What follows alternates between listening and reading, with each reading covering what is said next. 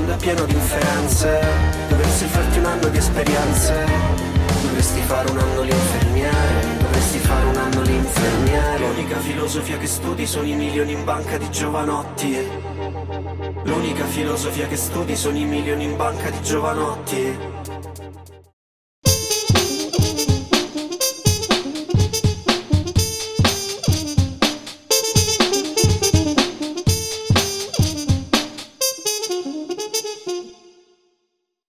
Benvenuti alla nona puntata di MCC, ma chi ce l'ha chiesto? L'unico show in cui Sergio dice la sua e in cui io anche di nuovo. Siamo arrivati arrancando piano piano con i nostri tempi, con i miei tempi. Gomiti, alla nona puntata, nonché la penultima puntata della prima stagione di MCC. Sì. Perché sì, MCC continuerà. Contro ogni previsione, ogni pronostico, continuerà con nuove idee, con nuove teorie di cospirazione mondiale. Non grazie al grande numero di ascolti, su questo non... Però non sai, qualcuno... Qualche affezionato ormai. Lo abbiamo. Un saluto a Paolo. Un saluto a Paolo e basta. Forse mia cugina che mi ascolta.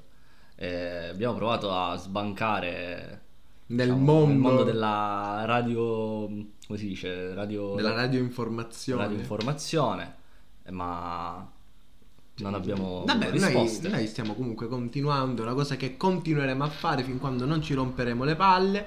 Man mano cercheremo di trovare delle cose carine per rendere più appetibile quello che è MCC, farci conoscere magari da più persone. Esattamente. Avere qualche ospite inedito, magari qualche figura, diciamo, qualche quota rosa, così si dice, qualche donna, dato che mi hanno accusato di che il nostro show in cerca di guai. Cioè, bisogna cantarla. No, hai ragione. Mi hanno accusato, mi hanno tramite me per entrambi, che siamo due sessisti. Ditele in faccia le cose. Due sessisti perché non abbiamo... Cioè, abbiamo invitato due persone finora, solo due. E ci hanno accusato di non aver mai invitato una ragazza. Vabbè, ma su due... Cioè, comunque questa premessa sembra che tipo... Ma infatti oggi con noi non c'è nessuno. Il frigorifero. Non c'è nessuno, siamo io e Sergio. Sigla. Così. Comunque, per chi deve anche finisce... No, ci hanno accusato di essere sessisti. Sì. E oggi e questa sera proveremo a rispondere alle accuse di sessismo, trattando un argomento che non c'entra nulla con il sessismo, perché il sessismo non esiste. È come la mafia. È come il caso. Che non esiste. Come il casco. Oggi parleremo di un argomento che è effettivamente abbastanza coerente con quello che io e Sergio in teoria facciamo, nonché la filosofia. Cioè, a che cosa serve la filosofia nel 2021? È vero che dopo questa laurea siamo diretti concorrenti per la direzione di un McDonald's? È una bella domanda a cui non... Vedi, potevamo invitare un direttore del McDonald's per chiedergli questa domanda. Se aveva preso una laurea in filosofia. No, ma in realtà mi dicevano da...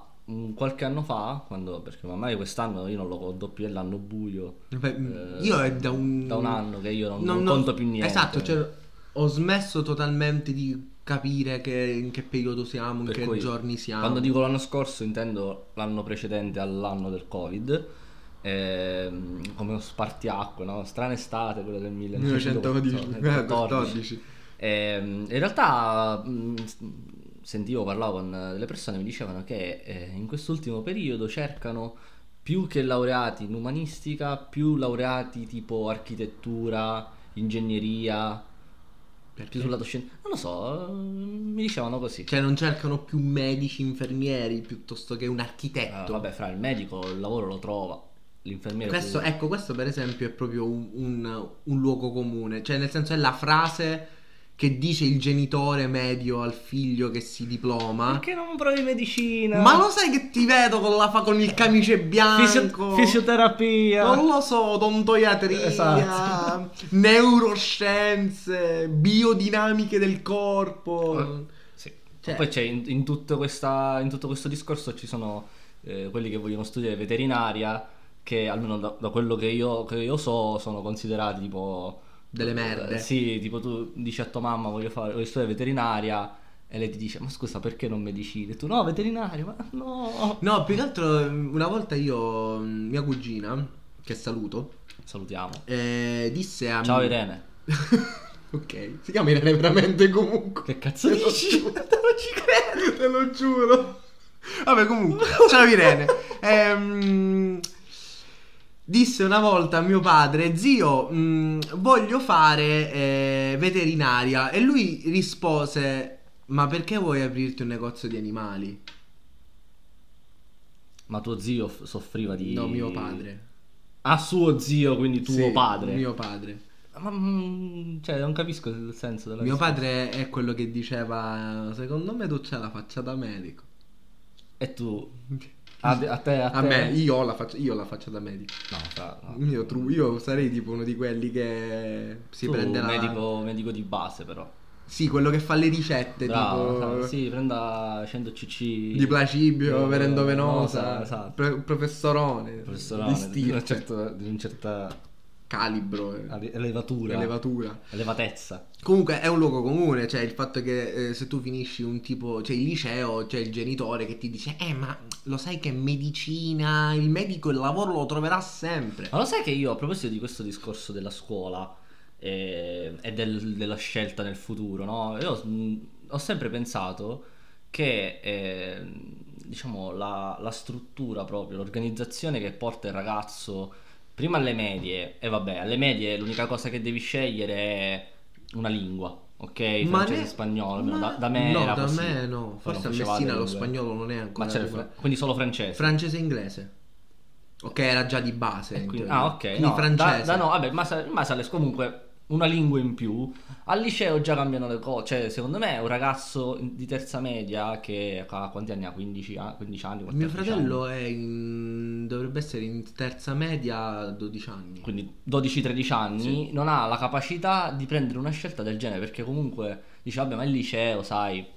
Eppure una cosa è scegliere lo scientifico, una cosa è fare il classico, una cosa è fare il linguistico, eccetera eccetera che eccetera. Poi ormai ci sono scuole per qualsiasi cosa, sì, a maggior ragione. E soprattutto quei tipi di liceo come magari il classico di meno, ma lo scientifico, perché ci sono stato, ti danno così tante possibilità che poi in realtà non te ne dà nessuna.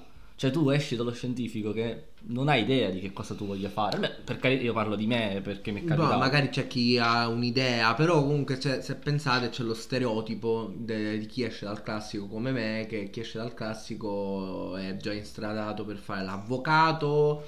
Ma in realtà è instradato per fare il medico, perché c'è questa frase dal greco, ci sono un sacco di etimologie. È molto... No, a me dicevano e tu studiando latino e greco è molta logica, quindi così, non lo so. Cioè, c'era quella di sottofondo che lasciava un po' di suspense. E quindi niente, quindi però sai, al classico, almeno io quello che mi ricordo dagli anni delle medie era, quindi diciamo gli anni nostri, ok, era considerato rumore di fondo ASMR. Non risponderò a questa tua critica provocazione. Diciamo era considerato, non lo so, chi aveva già un'idea, ok, che era l'umanistico, ok, il lato umanistico, okay, andava al classico, perché comunque chi non amava la matematica non voleva andare allo scientifico, ovviamente. Chi non amava le lingue non voleva andare al linguistico. Alla fine al classico tu studi le stesse materie delle medie, più il latino e il greco. Ma allora io diciamo che quando filosofia. Ero alle medie nella ridente Messina, che salutiamo facevo veramente cagare in matematica alle medie, cioè proprio ero negato, e lo sono ancora adesso. Quindi quando io in realtà non sono una persona che si è mai interessata al proprio futuro, cioè avevo mai avuto delle idee molto chiare, però comunque sapevo che avrei voluto fare qualsiasi cosa purché non ci fosse la matematica di mezzo, e quindi ho fatto il classico che ovviamente poi è andato a portarmi altri tipi di difficoltà, perché comunque ok che la matematica me l'hanno comunque lasciata in seconda. Vabbè, fra è anche quello una... un cult, un... sì, tutti dicono vado al classico perché non mi piace la matematica, ma al classico c'è comunque la matematica. Ma infatti io sto dicendo che io ero uno di quelli che ha scelto inizialmente il classico perché andava bene nelle materie umanistiche, chiamiamole così, piuttosto che nelle materie scientifiche, e quindi ho scelto il classico, ho fatto il classico. Poi che io durante il liceo non abbia fatto un cazzo perché sono una persona svogliata che studia solo quello che gli piace e che gli conviene, questa è un'altra storia, direbbe il buon amico. Non so di chi tu stia parlando. Milo Cotogno. Ah, ok, ok. No, vabbè, in realtà, cioè, se ci pensi alle medie, non è che, cioè, anch'io, per esempio, io alle medie facevo cacare di matematica. Perché non perché non fossi, cioè, perché fossi scemo, anche un probabilmente, ma soprattutto perché non mi piaceva studiarla. Cioè, una materia che non mi piaceva. Poi invece alla fine, verso l'ultimo anno delle medie, c'erano gli esami, quindi un attimo studiavi di più, ho anche preso buoni voti. Però proprio a me non mi piaceva. Eppure ho fatto lo scientifico, sapendo che avrei trovato 5 anni di matematica potente, però devo dire che è stato difficile, però non mi hanno mai rimandato, ho sempre avuto una media di merda di matematica, fisica un po' meno, ma di matematica sì, però fra la sei a posto, cioè, te la sei cavata. Sì, ma poi fra il discorso è far diventare tutto un meme, cioè se tu prendi le cose con leggerezza, soprattutto a quell'età che ti metti a pensare, cioè secondo me la scelta va fatta a sentimento più che a ragionamento. Cioè tu non puoi metterti a ragionare cosa voglio fare da grande, faccio lo scientifico, il classico. Ma io avrò cambiato idea 300 volte. Ma io conosco persone che hanno studiato linguistico che ora stanno facendo tutt'altro perché le lingue gli fanno schifo, perché hanno fatto 5 anni di lingue, e gente invece che ha fatto il liceo scientifico e si è iscritta a lingue, che non c'entra nulla, però zero. Ma e uno ti risponde, scusami, e uno ti dice allora perché il liceo non hai fatto il linguistico? Ma è una domanda del cazzo, perché tu come fai a 13 anni, perché a 13 anni a sapere che all'università farai il linguistico, farai lingue? Non lo sapevo io neanche in quarto, non lo sanno manco loro, in quarto manco superiore io sapevo cosa volessi fare, quindi, all'università, e sono finita a fare filosofia. E quindi arriviamo al cuore della discussione, cioè, dopo questo, diciamo, incipit, questa piccola intro così carina che ci stava, perché comunque è tutto un percorso, cioè alla fine non è che tu ti svegli e vai all'università, cioè poi puoi decidere anche di non andarci, sì. Non è che sei obbligato a seguire l'iter dello studente medio borghese, cioè di farsi tutta la scuola e poi fare l'università. Ora devo dire che rispetto a prima, e non parlo neanche della nostra generazione, ma molto prima, l'università è più accessibile, e forse adesso sembra una condizione necessaria, ma non sufficiente, ma solo necessaria per trovare un lavoro, a meno che tu non abbia già il culo parato, un po', tra virgolette, il culo parato. Poi ci sono dei ragazzi, delle ragazze che sicuramente fanno la loro strada a prescindere dall'università, perché comunque non è la laurea che ti dice che se sei, soprattutto c'è il luogo comune che il voto della triennale non conta un cazzo. Dipende che cosa studi, dipende dove vuoi andare alla magistrale, perché se vuoi andare alla magistrale spacchiosa, non per forza è così, però alcune magistrali per esempio richiedono un minimo di voti della triennale. Però questo non significa niente, nel senso che poi è quello che tu impari. Sì, allora, fondamentalmente, ecco, è ritornato il buon fondamentalmente. L'università, il periodo universitario è un periodo bellissimo, cioè sotto tutti i punti di vista, perché comunque sei entrato nel pieno delle responsabilità tue. Cioè sei tu stavolta che devi gestirti la tua vita, ai tuoi cazzi. Non riesco a gestirmi la mia colazione, cioè, capito? Io sono responsabile della mia colazione. Cioè in teoria dovresti essere in grado di responsabilizzarti mano a mano, perché non c'è più il professore che ti viene a dire senti Sergio, io domani ti interrogo, poi dice vabbè dai, vieni, non ti metto l'impreparato, però dopo domani ti interrogo, e quindi tu hai qui passano mesi. Qui fra sei tu che decidi se andare avanti o no. E tra parentesi, questa che stiamo facendo adesso non è università, lo dico anche all'ascolto. No, ragazzi, questa non è università. Io signor, infatti, per quanto mi riguarda, all'interno del periodo Covid. Cioè io penso anche tu la pensi nel mio stesso modo. Mi sono rotto il cazzo. Beh, fra. Certo. Cioè sono arrivato a un punto di non ritorno, no, non di non ritorno, a un punto di rottura di coglioni, cioè io sto andando a sbattere contro un muro di gomma che mi continua a mandare dietro, proprio perché non ho voglia, non riesco a superare questa cosa, perché un conto è studiare in ambiente universitario, quindi viversi l'università a 360 gradi, andare in facoltà, stare con i colleghi, stare lì, studiare, seguire le lezioni anche se poi non le segui, però comunque è sempre uno stimolo in più, piuttosto che starsene a casa con la DAD e avere solo il pensiero della data degli esami, la data degli esami, cioè che poi sei a casa, hai migliaia di distrazioni, ti sei anche rotto il cazzo a stare a casa. Esatto, perché poi comunque io penso che ecco, io per esempio non concepisco chi riesce a studiare a casa, cioè io non ce la faccio. Lì poi cioè, sei costretto, quando siamo stati chiusi col lockdown siamo stati costretti a studiare a casa perché non si poteva uscire. Ora in teoria sì, però comunque no, nel senso che non è, per stare attenti, è un panico, è una ma comunque al di là di questo perché cioè delle tante, non so se penso che abbiano sempre qualcuno, sempre oddio, qualcuno ti abbia fatto questo tipo di domanda: ma come mai hai scelto proprio di studiare filosofia? Beh, in realtà e tu ti tagli le palle, le caviglie, i polsi, sotto le ascelle. Vabbè, ma tanto è materiale esplicito, posso dirlo? Vero. Cioè, allora, dillo di nuovo. Mi taglio le palle. Okay. Allora, in realtà la mia è una la risposta che do io è una risposta, cioè io mi secco quando mi fanno questa domanda. Oppure perché ti dicono, tu rispondi filosofia.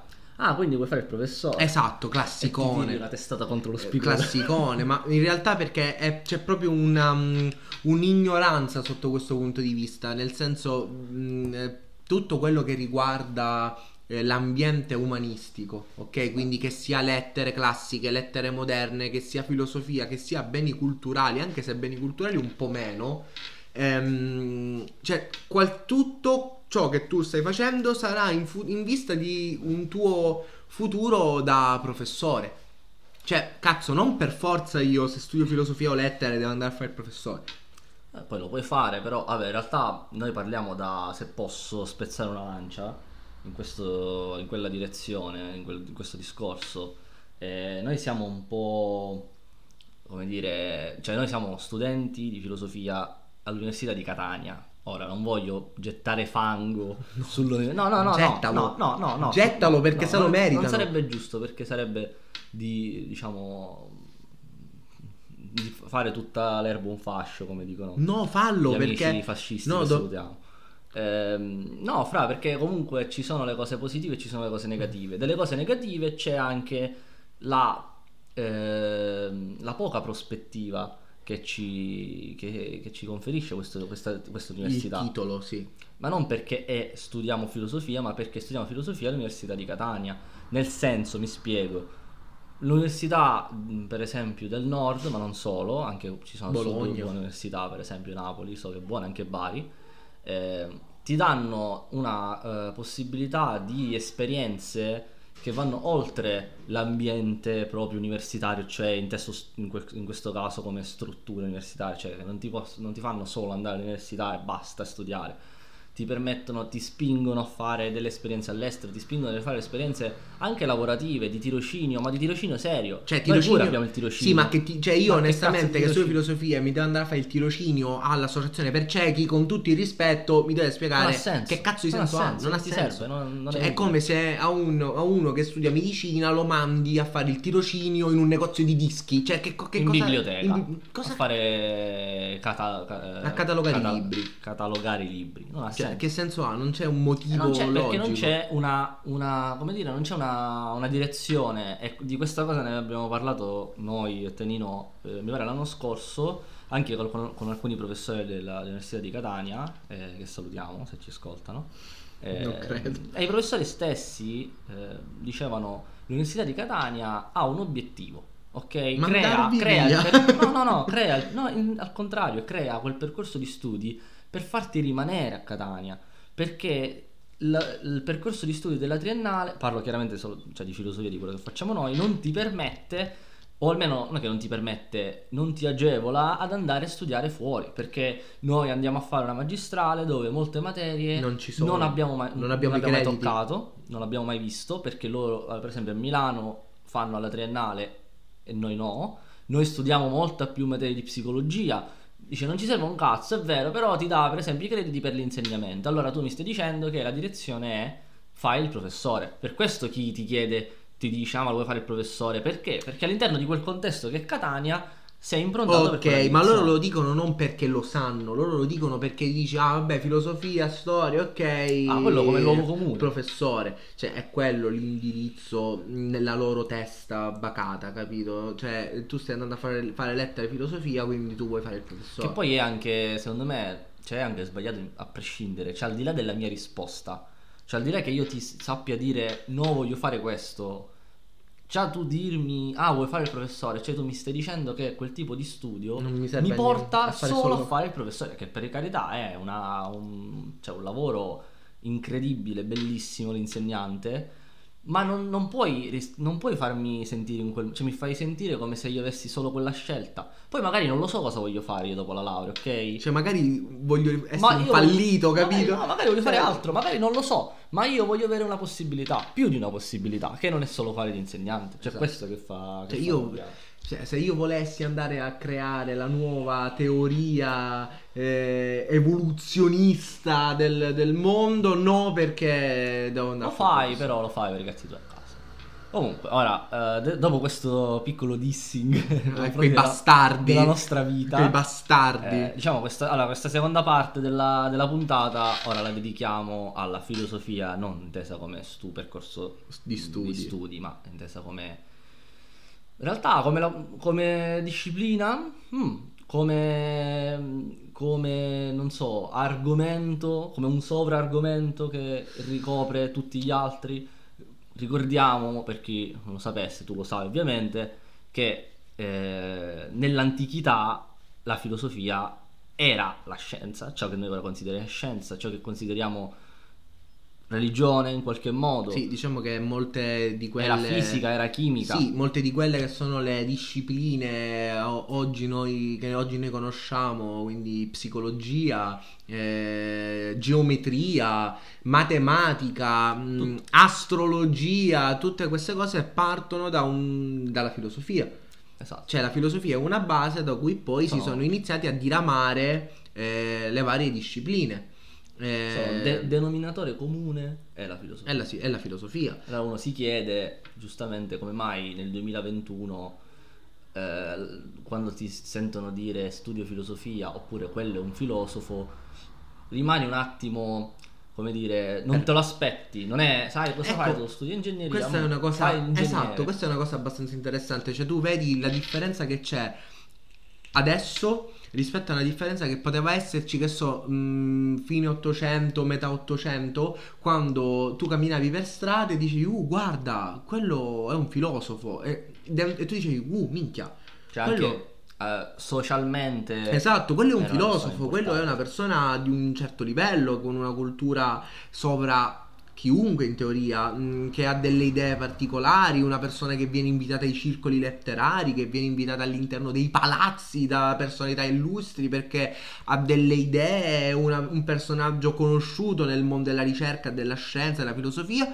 Se tu invece adesso cammini per strada e dici guarda, quello è un filosofo, vabbè, ti cazzo, non lo riesci a catalogare. A catalogare, esatto, non riesci a... Io la pongo sempre così. Immaginate che vi chiedano ma tua mamma che fa? Mia mamma è, chissà, ingegnere, okay? E tuo padre che fa? No, mio padre è filosofo. Cioè quindi tuo padre non fa un cazzo. Esatto, cioè il pensiero di chi soldi ascolta, li porta domani. Non sempre, per carità, ma di solito il pensiero di chi ascolta questa risposta è ah vabbè, vuol dire che cioè, non mi stai dicendo niente, sei disoccupato, cioè, il pane a casa lo porta tua madre. Perché effettivamente ora se ci pensiamo, prima la figura del filosofo era, cioè, era un lavoro, vabbè, ma era più all'interno della società, più intellettuale, non è che tu lavoravi, eri uno statale, sì, e quindi eri pagato dallo Stato per pensare, eri un libero professionista, che si guadagnava il pane attraverso lo studio, la pubblicazione, eccetera. Cioè, un intellettuale a tutti gli effetti. Ora è un po', cioè, a quel punto uno dice faccio lo scrittore e non il filosofo, è molto diverso, non sono la stessa cosa. Molto complicata questa cosa. Molto complicata questa cosa. Lo so molto bene, e poi ne faremo magari una puntata. Vedremo. Parleremo degli editori in Italia. Come si scrive un libro. Nino Calabro. Sì, ci proveremo. Ed è se effettivamente, cioè pensate alla differenza abissale che c'è, cioè una volta i principi chiedevano al filosofo di aiutarli a strutturare uno stato, cioè per farlo funzionare meglio. All'interno ci sono un governo che magari non mancare la figura del filosofo, cioè Campanella per esempio, buon Campanella aveva teorizzato nella sua opera La città del sole uno stato ideale dove il governatore era un principe filosofo. Anche ancora prima Platone. Anche no? Platone, certo. I governanti dovevano essere filosofi per determinati motivi. Questo non significa che stiamo urlando al colpo di Stato. No. Nel senso, dare l'importanza a una categoria che non ha sicuramente più di altre categorie, però in questo periodo storico sembra che abbia di meno. Sì, una considerazione molto, diciamo, più scarsa all'interno anche delle persone. Io non dico, perché se tu vai in un ambiente letterario, intellettuale, ovvio che vieni considerato comunque una persona capace, intelligente e brillante, ovvio. Noi parliamo proprio della quotidianità, sì, nella popolazione, nella considerazione. Questo si intreccia per esempio anche al discorso dell'insegnamento, no?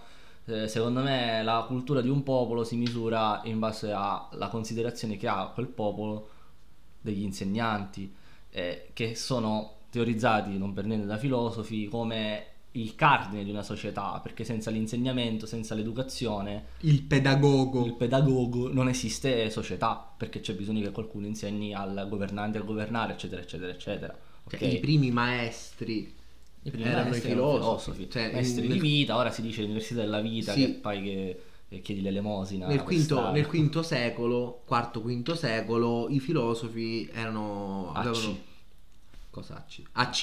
Cristo, altro Cristo. I filosofi tenevano delle lezioni nelle proprie scuole, ovviamente nelle scuole che seguivano un filone di pensiero in base al filosofo che sei, filosofo che emani, tipo quei quiz online, che filosofo sei? Cioè, tipo le domande. Non so perché mi esce sempre Schopenhauer o Kierkegaard. Vabbè, fra, questa è una cosa positiva. Quindi sto tendo al suicidio? No, fra. Vabbè, comunque, in base al tipo di pensiero che quel filosofo ha, istituisce una scuola dove poi vari studenti, chiamiamoli così, allievi, seguivano e poi si creavano il loro percorso intellettuale. Ma da lì il filosofo non è che andava a fare un insegnamento di filosofia, faceva un insegnamento in toto. C'era geometria, c'era astrologia, c'era la geografia, c'era la storia, quindi sì, fino a... c'erano i tecnici, sì, che andavano che erano professionisti di matematica, eccetera eccetera. Però a monte il buon Pitagora, se mai è esistito, speriamo di sì, a monte c'era una, diciamo, predisposizione e una preparazione filosofica. Ora non ci facciamo caso, io questa cosa l'ho notata ad esempio al liceo, facendo lo scientifico, spesso studiando teoremi e roba varia, e devo dire il mio professore, per quanto fosse stronzo, cercava, non sempre ma ogni tanto, di andare oltre alla formuletta, nel senso che ci raccontava anche la storia, ok, di come si fosse arrivati a quel punto. Spesso le figure che erano, diciamo, creatori, inventori di determinate cose, tu le devi cercare su Google, c'era scritto matematico, filosofo, eccetera.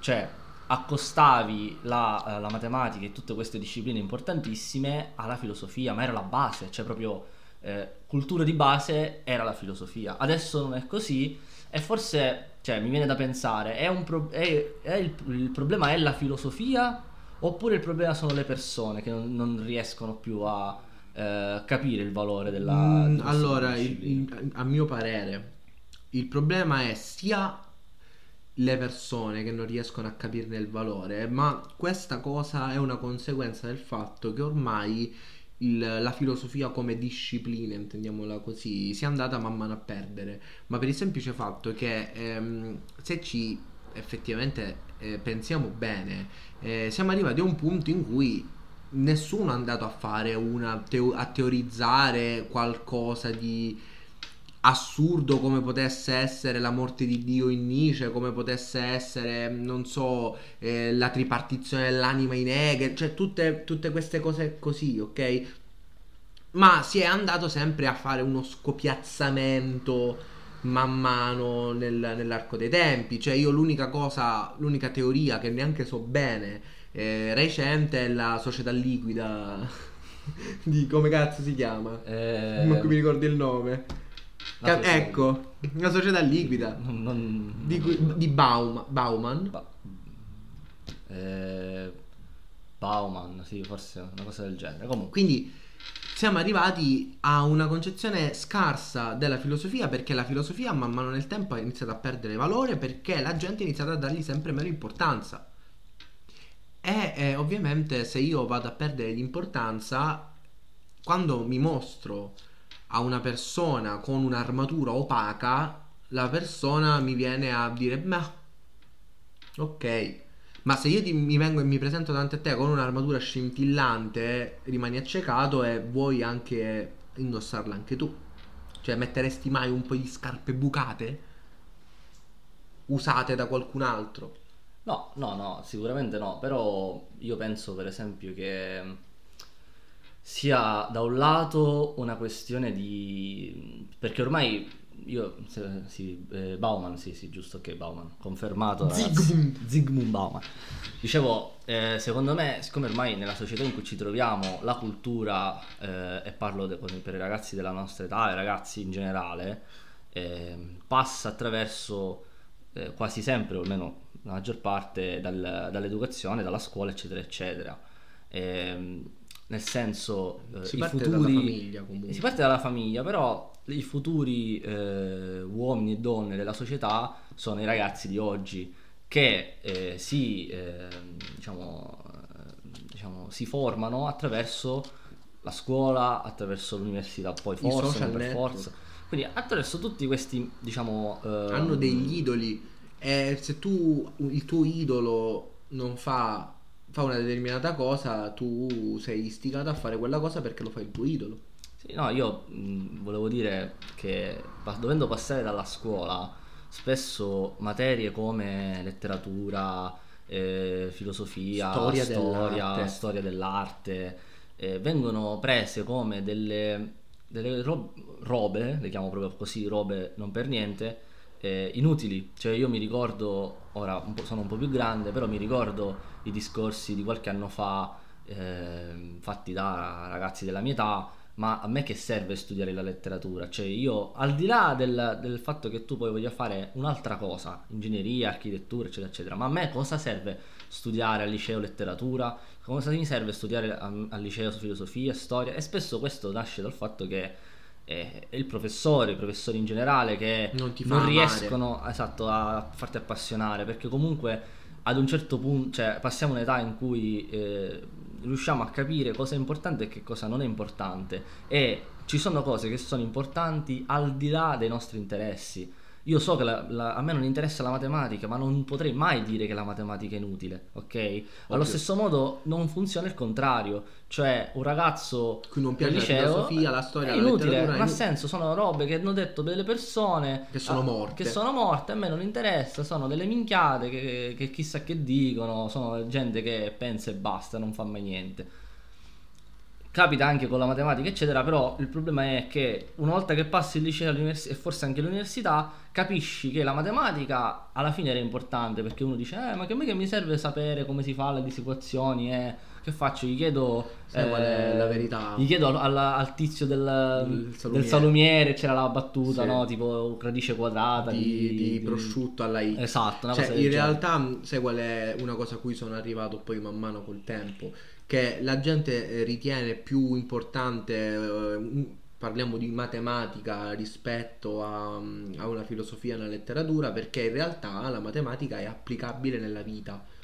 Ma questo è una cosa, cioè questo modo di pensare secondo me è spaventoso, perché la filosofia sembra una cosa, e lo sappiamo ragazzi che sembra così davvero, assurda, astratta, complessa, sempre in aria, sempre a pensare, ma no, cioè lo diciamo noi lo possiamo dire perché la studiamo, però poi in fondo sappiamo che sono cose che, cioè, a me ha insegnato un sacco di cose applicabili nella realtà in una maniera incredibile, forse molto di più della fisica, della matematica eccetera eccetera. A me ha insegnato un sacco di cose, come prendere determinate situazioni, come ragionare. È il nostro modo di pensare che determina il nostro modo di agire, e su questo siamo tutti d'accordo, cioè nessuno mi può dire il contrario, cioè io faccio una cosa e allora quel modo di fare determina il mio modo di pensare. Io faccio una determinata azione perché ho determinati valori, ragiono in determinati modi e quindi agisco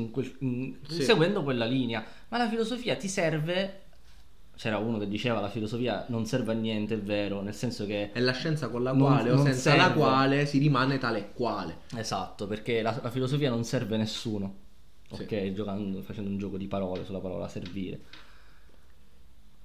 Mi spaventa il pensare sono cose astratte, sono cose che non servono a niente. Certo, ora mi dite la tripartizione dell'anima di Hegel, che cazzo ti serve nella tua vita? Ma non stiamo parlando di quello, cioè se chi quelli ci ascolta sono concetti. Ma stiamo parlando con persone che immagino, quelli che ci state ascoltando adesso, che ragionano. Non stiamo parlando, è ovvio che non troverai mai davanti un'anima e dovrai capire che tipo di anima ti trovi davanti, cioè assurdo. Arrivare lì e pensare, ma croce perché aspetta, ma perché non possiamo dirci cristiani e quindi tipo la notte non dormi? Perché la religione è l'oppio dei popoli, queste robe. Cos'è quello spettro che si aggira? Il genio maligno, mi fa male la ghiandola pineale. Cioè, non parliamo di questo, è ovvio. Parliamo che questi sono strumenti che ci aiutano a riflettere. Poi tu puoi non averne niente a che fare nella tua vita,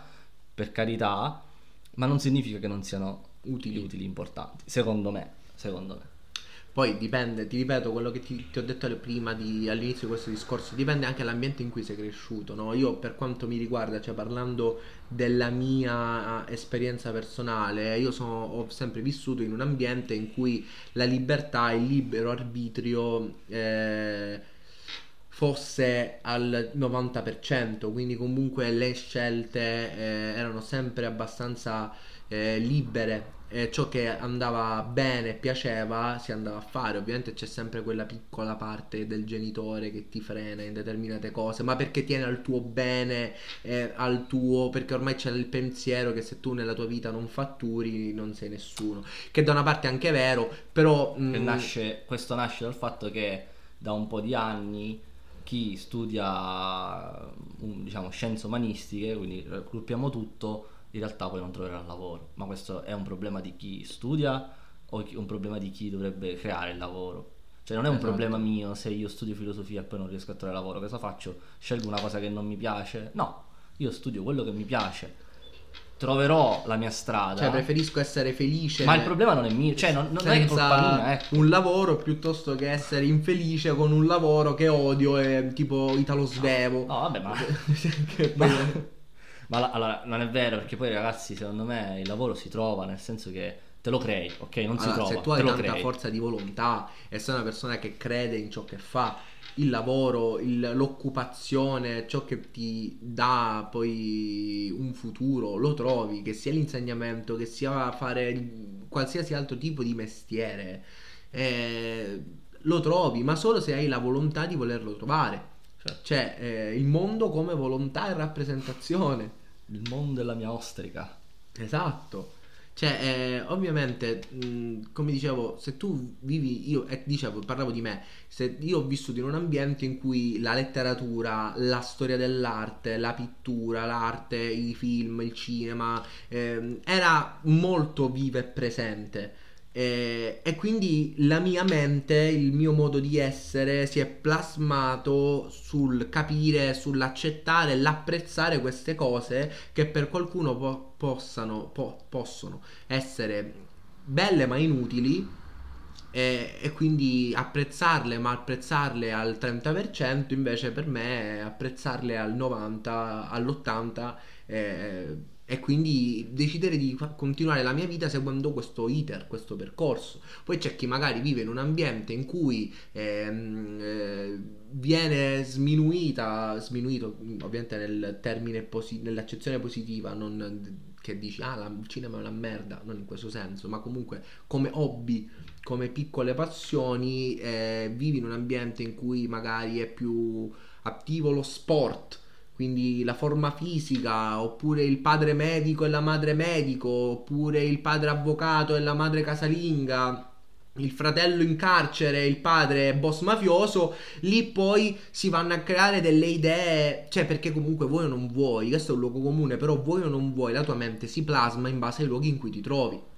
Poi sta a te, persona, avere la personalità tale spiccata di andare a fare un qualcosa che si differenzi dagli altri. Mio padre è un imprenditore, un commerciante, una persona attiva nella politica, che fa un lavoro del tutto diverso da quello che io vorrò fare, ma che ha provato a indirizzarmi in quello, ma arrivato a un certo punto ha capito che a me non me ne fotteva un cazzo e che non mi avrebbe potuto costringere, anche se avrebbe voluto. Ci sta provando con gli altri due fratelli, ma con me non c'è riuscito. Quindi comunque dipende sempre dal tipo di personalità che hai. Il bambino sopravvissuto, sì. Sì, il bambino che è sopravvissuto.